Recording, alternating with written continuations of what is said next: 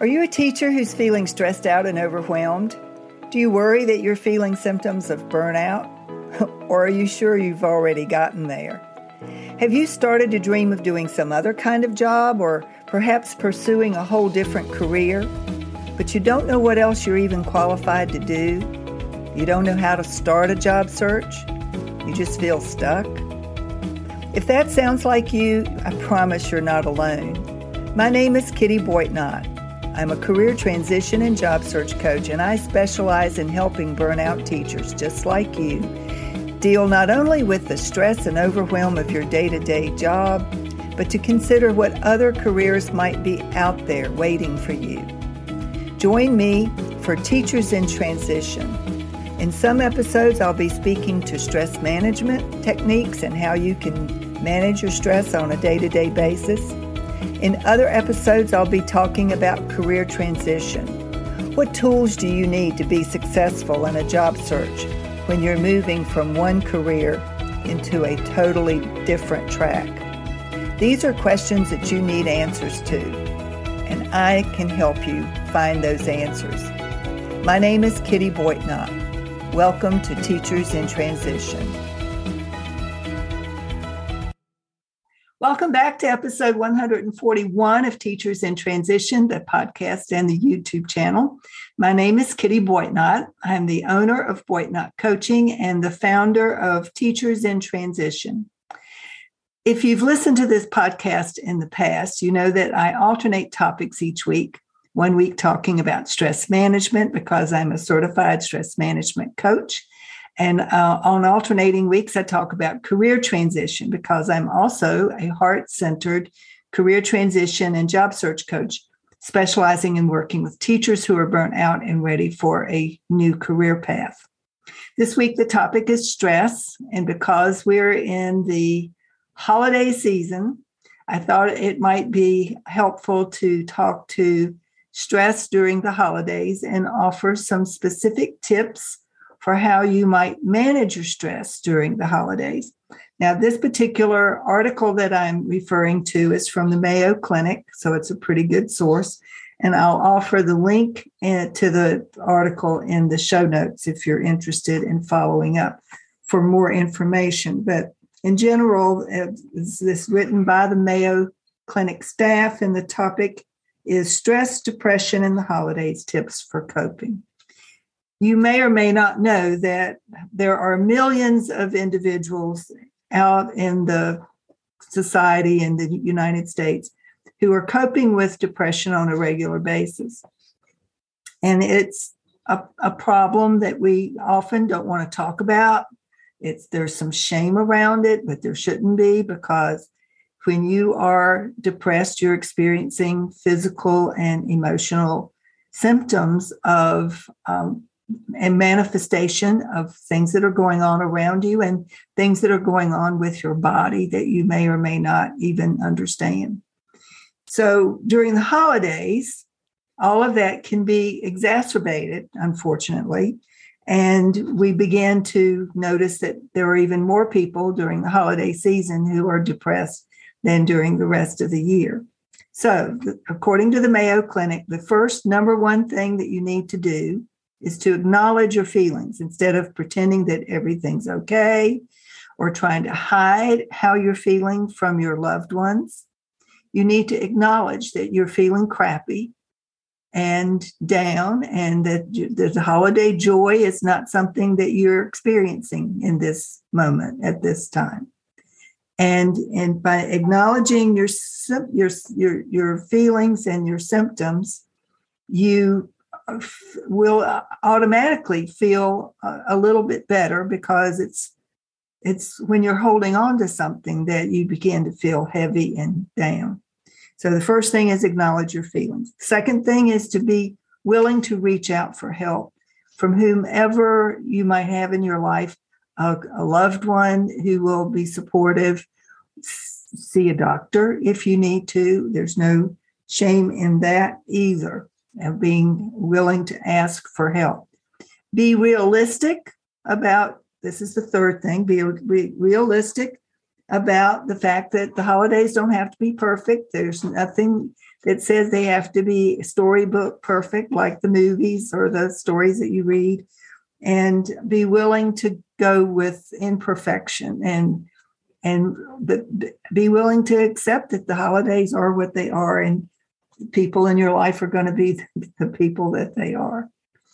You may need to because it's a family time and because families are often rife with all kinds of tension from things that happened years ago, you may have to temporarily set aside those differences instead of harm, harboring them or harping on them, bringing them up, making everybody invest in something that happened 10 years ago.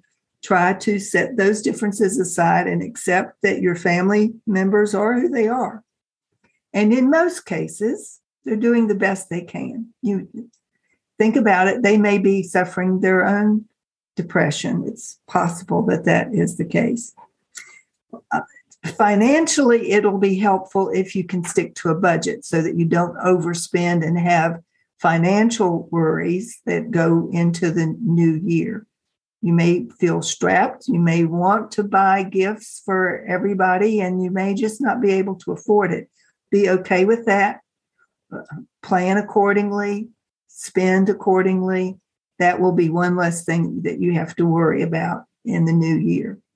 Plan ahead so that you're not surprised or caught off guard by something that you didn't expect. There may still be surprises, but you can avoid some of them simply by planning ahead. Learn how to say no. That's a big one, and that's one that I I harp on a lot with my clients. You, you have to be willing to set healthy boundaries. And too many of us tend to be people pleasers. We want everything to go smoothly. We want everybody to get along. So we often say yes to things that we don't want to do, but we say yes anyway. And then we're mad at the other person or ourselves or both for creeping in on our boundaries. So you're in charge of your own boundaries. So set them and then stick to them by being being appropriate about saying no. You don't have to be rude.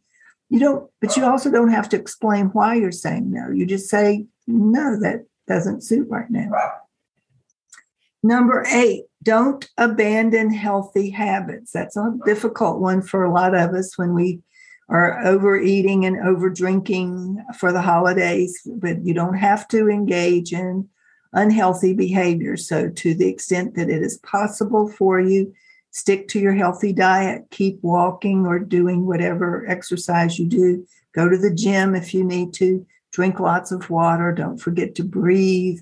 All of these are basic de stressors that you can do that will help you to manage your stress more uh, fully and appropriately.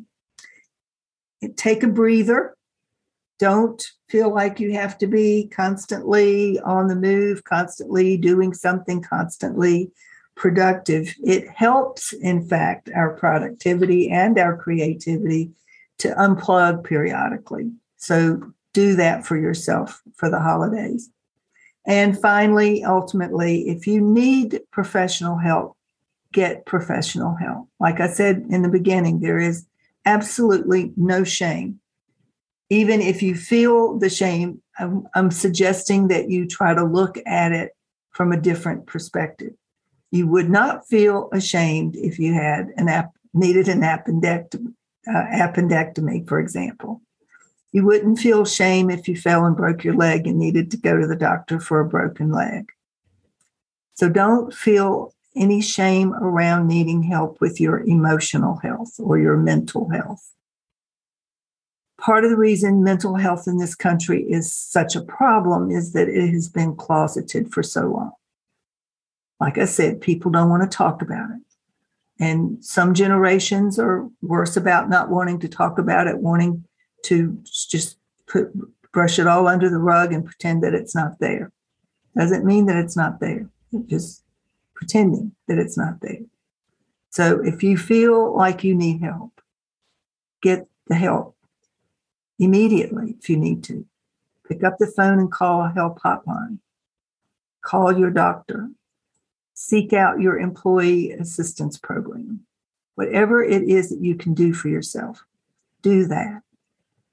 And try to just enjoy to the extent that you can the holidays. Now, if you aren't the one who's exper- uh, experiencing depression, but you know someone who is, if you can be the support for them and encourage them to get the help they need, that would be a huge gift, better than anything you can buy at the store.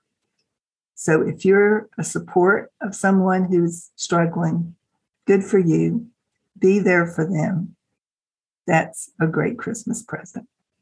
And that's it for this week. I will uh, offer the link to the article.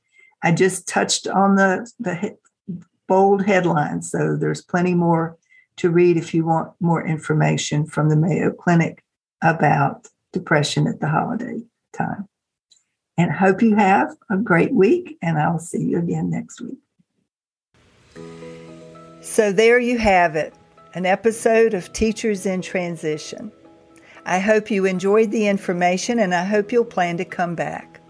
Please subscribe to Teachers in Transition so that you can be alerted of future episodes. And let me know if you have any questions or topics that you would like me to specifically cover in a future episode. I'm more than happy to help with individual questions as well, so email me at kittyboitnott at boitnottcoaching.com. If you are interested in finding a new career or just enjoying your life more, this is the place to start. I'm Kitty Boitnott, and this is Teachers in Transition.